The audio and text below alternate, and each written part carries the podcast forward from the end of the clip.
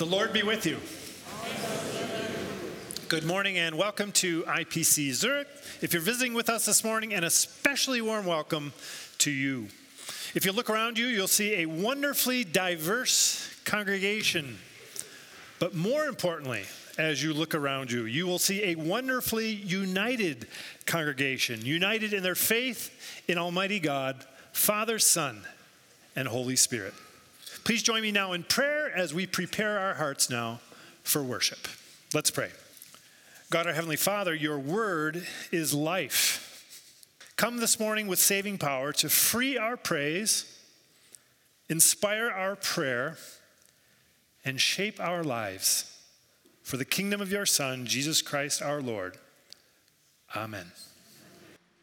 Today's Old Testament reading comes from Psalm 119, verses 33 to 40, and can be found on page 618 of the Church Bibles.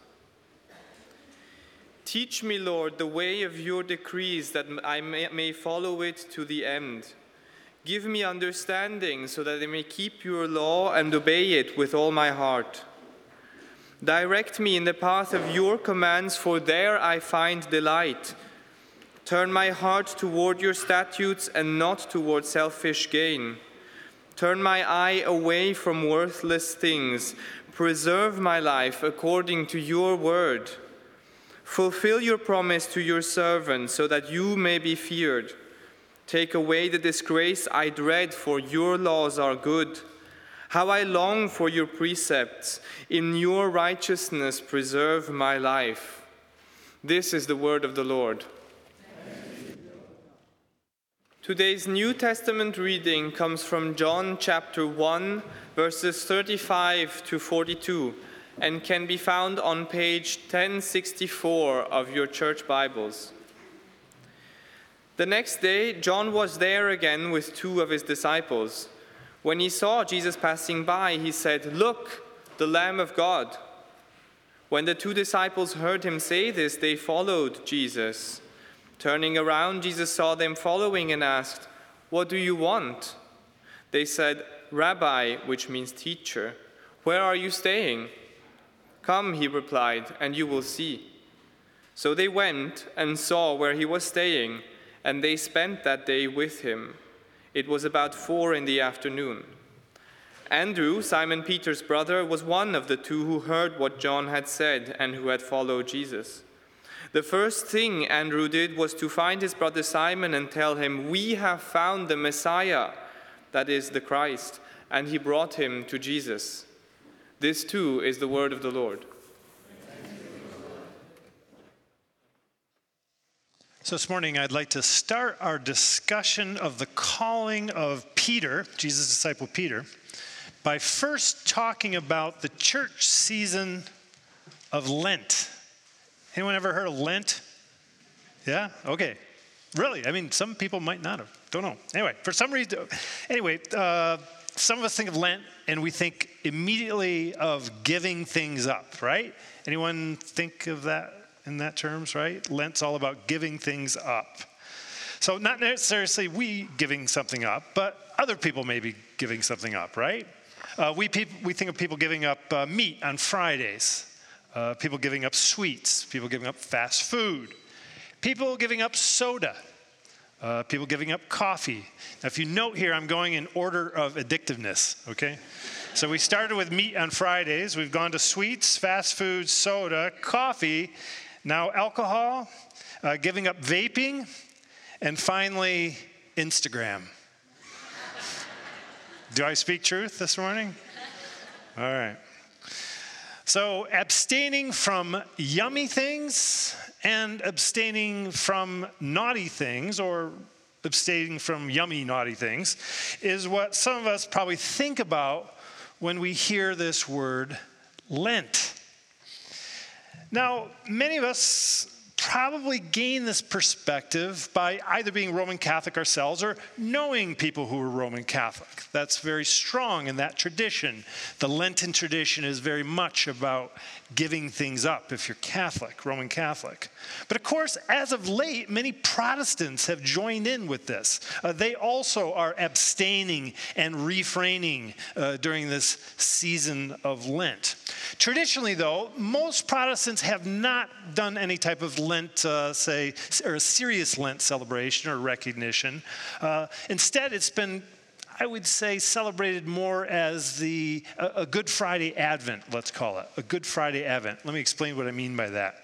Uh, for Protestants, Lent has been a time of year leading up to Good Friday, a time where we remember the suffering death of Jesus Christ on the cross. It's a time we remember Jesus' sacrifice for our sins, and all this leads up to Good Friday and then Easter.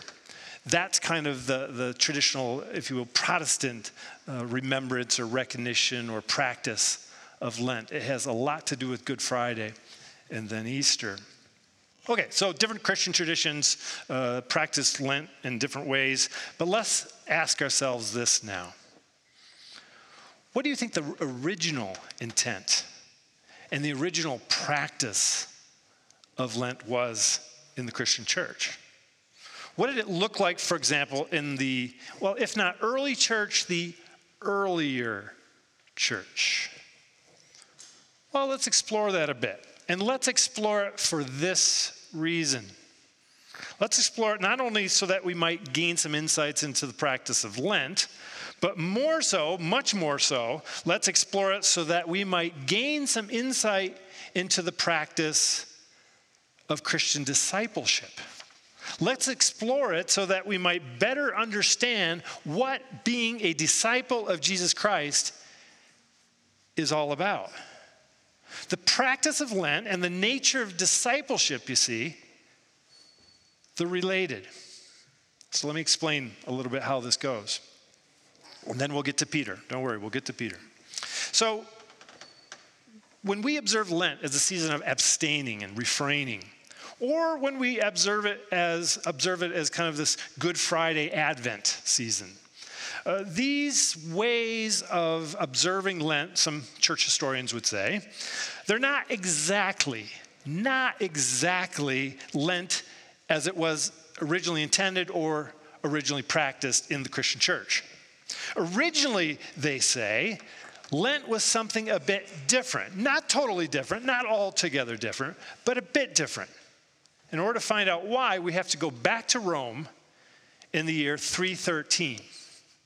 So, why go back to Rome in the year 313? This is after Christ. So, in 313, a man named Constantine is the emperor of Rome. Anyone hear of Constantine, right? Constantine. A year earlier in 312, Constantine had come to faith in Jesus Christ. And in 313, the next year, he issues an edict, an edict called the Edict of Milan, or Milan. And in this edict, he not only legalizes Christianity in the Roman Empire, but he makes it, as one scholar says, preferable. Preferable. It's the preferred religion. So, politically, socially, economically, it is now good to be a Christian if you are in the Roman Empire. Whereas beforehand, you might say it was bad to be a Christian in the Roman Empire. Now it is advantageous. Before, it had been disadvantageous. So, what follows from this edict of Constantine in 313? What happens after this edict is issued? Well, surprise, surprise, lots of people get interested in Christianity. Lots of people want to join the church. Lots of people figure now is a great time to become a Christian. So they go to their local church hoping to get baptized so that they have the seal of approval from the Roman Empire. But now the churches have a problem. All these people are showing up at their doors. They want to get baptized as disciples of Jesus Christ, but they don't know what it truly means to be a disciple of Jesus Christ. What to do? Well, this is when some scholars say the observance of Lent came in. Baptisms in the early church were traditionally done on Easter Sunday. So, a 40 day period of discipleship, discipleship training, you could call it, a 40 day uh, period of discipleship, tra- discipleship training was developed by the church in this time leading up to Easter. And in this period of 40 days, it was hoped that those who wanted to be baptized would be sufficiently prepared to be baptized, that they would be taught how to live as a disciple of Jesus Christ. So by the time these would be Christians were baptized on Easter Sunday, they would have had 40 days of Bible study, 40 days of catechism instruction, 40 days of practicing spiritual disciplines like fasting and prayer. This 40 day season of Lent, this 40 day season of preparation, would hopefully then make them ready to be followers of Jesus Christ. But it was not only the new Christians who would come to participate in this 40, these 40 day uh, training periods, veteran Christians would do so too. They too would participate in this time of preparation. And as before, this 40 day uh, season of preparation would be about practicing true discipleship. These veteran Christians too would learn not only about the meaning and significance of the death of Jesus Christ, but even more so perhaps how to respond to the death and resurrection of Jesus Christ. How then to go on and live your life as a disciple of Jesus Christ. They would be reminded then how to live as Christians during this Lenten period. One church history scholar puts it this way emphasizing how at the, its beginnings, Lent was not just about focusing on Christ's death on the cross and giving up guilty pleasures, but also about one's response as a disciple of Christ to his suffering and death, one's response to the forgiveness he's achieved. Uh, the scholar says this. He says, in terms of doctrine, this put the emphasis of Lent not only on God's gift of forgiveness, which is justification, but also on the gift of new life in Christ and the Holy Spirit sanctification. Continuing the quote here Lent was a time for new and veteran Christians to live into, to practice the basic moves of the Christian life, to deny oneself, to turn to Jesus, to put off things like gossip and bitterness, and to put on patience and compassion. End of the quote. So that's an ancient understanding of Lent then. While Lent is certainly a time to reflect on the death and the sacrifice of Jesus Christ, it is also a time to consider our response to it as believers. Our response as disciples. Which leads me now to Peter, Jesus' disciple, Peter. So, over the next few weeks in the period leading up to Easter, in accordance with the original intentions of Lent, and according to what is revealed to us in Scripture, we're going to look at discipleship, and we're going to look at it through the lens of the disciple Peter. Peter is going to be our window into true discipleship. True discipleship but initially, perhaps not in the way you think. I once heard a medical researcher say that he had learned more about the workings of the human brain through studying diseased brains than from studying healthy brains. Pathology, it seems, can be quite enlightening. And the same is true in the case of discipleship, as shown to us by Jesus' disciple Peter. Peter, starting out, as I think most of us know, is no all star, right? He's no one's idea of the model of Christian discipleship. He's no one's idea of the perfect disciple. He's far, far, far from that as we encounter him at the beginning of his discipleship. But from his failings, from his faults, from his flaws, we can actually learn something. We can learn a lot, actually. A lot about what it means to be a disciple of Jesus Christ. The pathology of Peter's flawed discipleship. is going to tell us a lot about the nature of good and true discipleship. The bad, again, teaching us something about the good. So, when does it all begin for Peter? When does he become a disciple of Jesus Christ? How does this disciple thing start for him?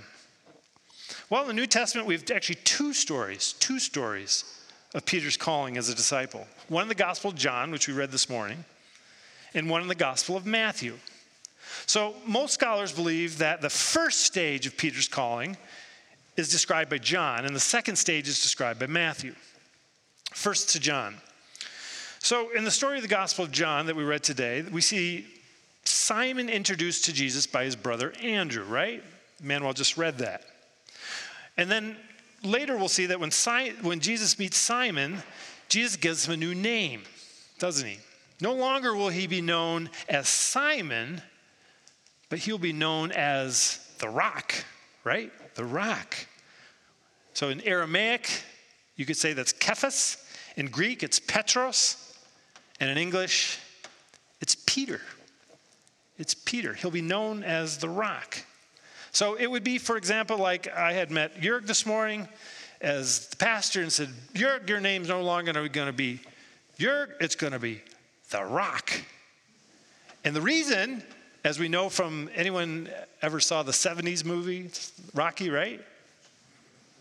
Because when you name someone the rock or Rocky, if we called Jörg Rocky, it's because they're so solid. I'm so glad you came this morning, Jörg, to, to be part of this example.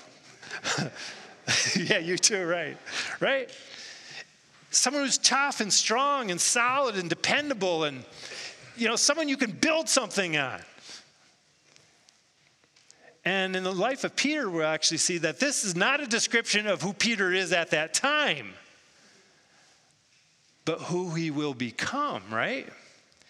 Boy, when Jesus calls uh, Peter, he is anything but a rock. No one would be calling him Rocky. But as we move throughout Peter's life or toward the end of his life, absolutely it fits. He is a rock. He earns the name Rocky, if you will. So in the Gospel of Matthew, we read that Jesus and Peter meet a second time, and that is at the Sea of Galilee. Peter and his, Andrew, and his brother Andrew are out fishing. That was their job, they were fishermen. And Jesus calls them to the shore. And this is what he says to them. And he'll say this again and again to his disciples when he invites them to be his disciples. He says, Come, follow me. Come, follow me, he tells them, because he's going to make them fishers of men. Come, follow me.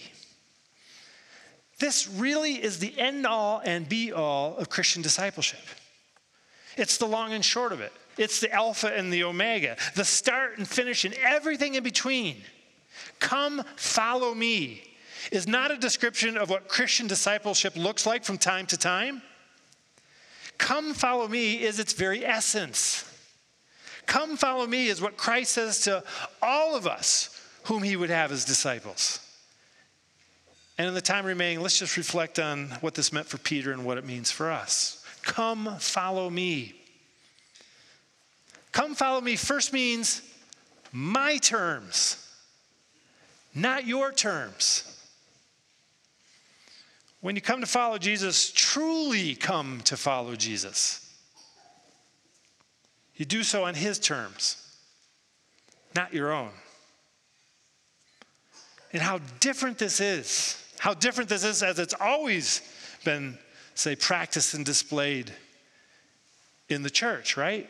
I don't know, it doesn't matter if it's the first century or the 21st century.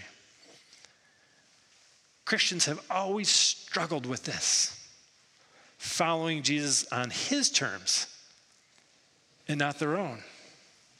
A common human approach to Christian discipleship, a common human approach we're all tempted to take, I believe, is to follow Jesus not on his terms, but on our own terms. And one has to admit it makes sense to do so. It makes perfect sense for us to do so. For when we follow Jesus on our terms and not His, this allows us to feel comfortably and cozily Christian while still being the people We want to be and living the life we ultimately want to live. Following Jesus on our terms and not his, we still get to hold many of the same beliefs. We still get to possess many of the same values. We still get to make many of the same choices. We still get to take many of the same decisions. We still get to keep many of the same opinions. We still get to embrace many of the same ideas. Hardly any change is needed when we follow Jesus on our terms and not his. Following Jesus on our terms and not his, we, we still get to display the, the behaviors we want to display. We still get to hold the attitudes we want to hold. Hardly any change again is needed. Following Jesus on our terms and not his, we still get to pursue our goals and objectives in life. We still get to chase our dreams and ambitions in life. Hardly any change is needed.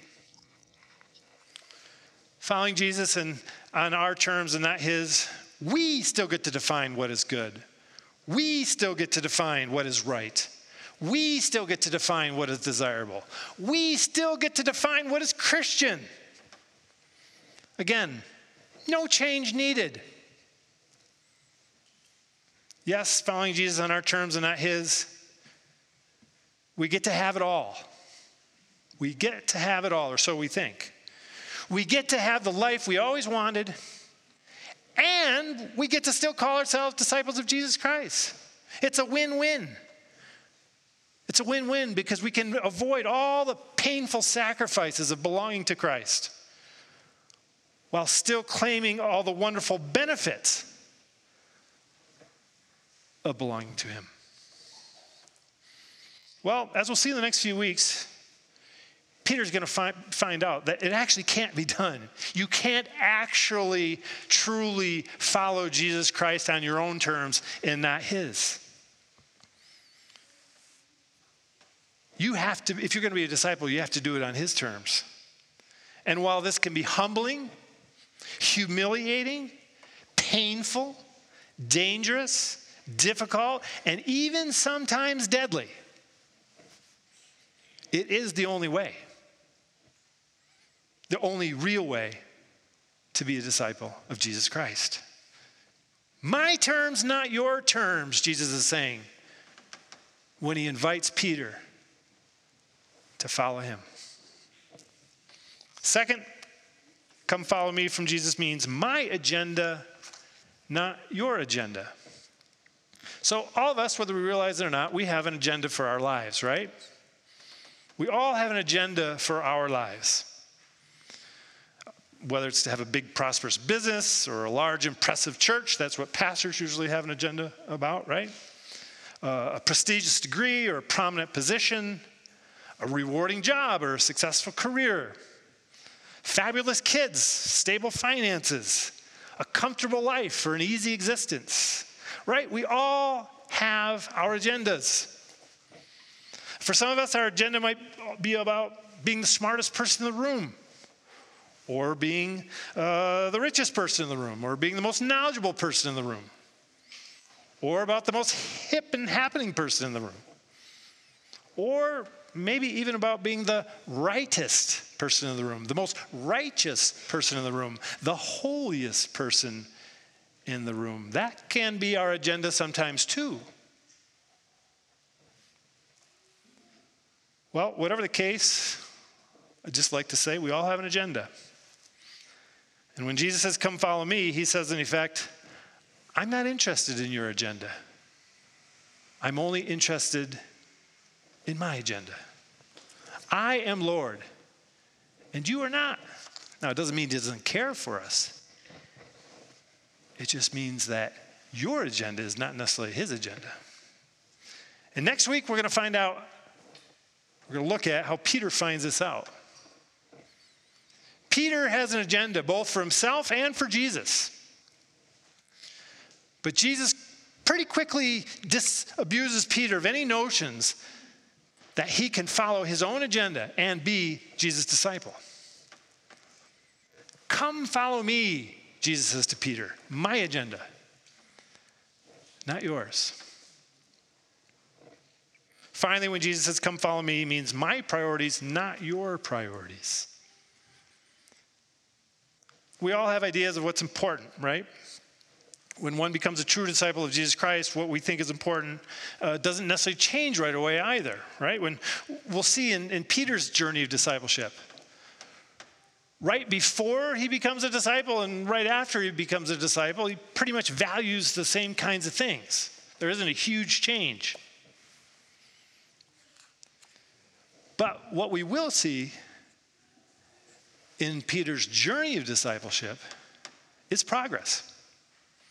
We'll see change, we'll see transformation. Peter's going to start out thinking certain things are important, and he's going to end up thinking other things are important. And these other things he starts to think are important are actually the things that Jesus Christ thinks are important. And this is something that's got to happen to all those who profess to be disciples of Jesus Christ. Priorities have to change. When Jesus Christ commands someone to come and follow him, he's commanding them to value more and more what he values, to embrace more and more what he embraces, to regard or give regard more to what he gives regard to. Now, later in the series, we'll see what this actually looks like a bit more, more concretely. But I can assure you of this already. I'll give you a little preview here. This process of valuing what Jesus values. It is not going to be about maximizing your career potential or optimizing your economic outcomes. This process of valuing what Jesus values is not going to be about the quality of your research, nor is it going to be about the excellence of your scholarship. This process of valuing, valuing what Jesus values, it's not going to be about achieving financial security or, enjoying personal safety.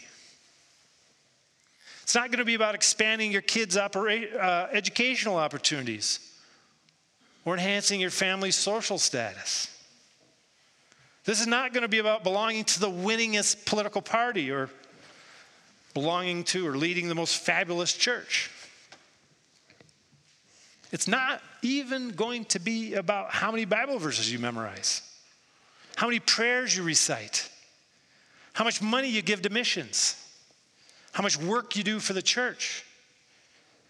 In short, valuing what Jesus values is not going to be about any of the things that we use to make ourselves feel significant. No. Valuing what Jesus values will be more about the kingdom of God. And it will be about valuing what is important in His perfect kingdom of peace and joy. What counts there will hopefully begin to count for us here. Come follow me, Jesus says. My priorities, not your priorities. Apostle John puts it very well when he says this about discipleship. This is how we know we are in Him. Whoever claims to live in Him must walk as Jesus walked. When Peter starts out as Jesus' disciple, he doesn't walk as Jesus walked. He wants to walk how he wants to walk. But this will change. This will change because those whom Jesus truly calls, he ultimately transforms. By the power of his Holy Spirit, Jesus transforms them into the people he wants them to be. He transforms them into people who respond to His grace, who respond to His suffering and death, who respond to His forgiveness with these types of words Your terms, Lord, not mine. Your agenda, Lord, not mine. Your priorities, Lord, not mine. They respond to His grace by living the kind of lives He wants them to live. So, in the next few weeks, as I mentioned before, we're going to learn from Peter. We're going to learn how not to be a disciple of Jesus Christ. And we're going to learn how to be a disciple of Jesus Christ. So let's do more than learn, though.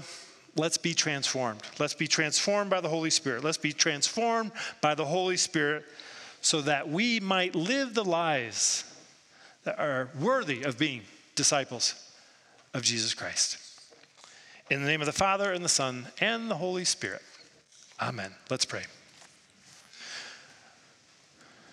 God, our Heavenly Father, we want to follow Jesus, but we know we can't do it on our own. So we ask for the power of your Holy Spirit to help us do so. Work through your Spirit, Lord, to make us the disciples Christ has called us to be. And we ask this all in His name. Amen. Go out into the world this week committed to following Jesus. Doing so not on your own terms, not according to your own agendas, not based on your own priorities, but completely and fully devoted and oriented to Him, the Lord of your life and the Savior of your souls. And now may the grace of our Lord Jesus Christ, the love of God, and the fellowship of the Holy Spirit go with you and remain with you always. Amen.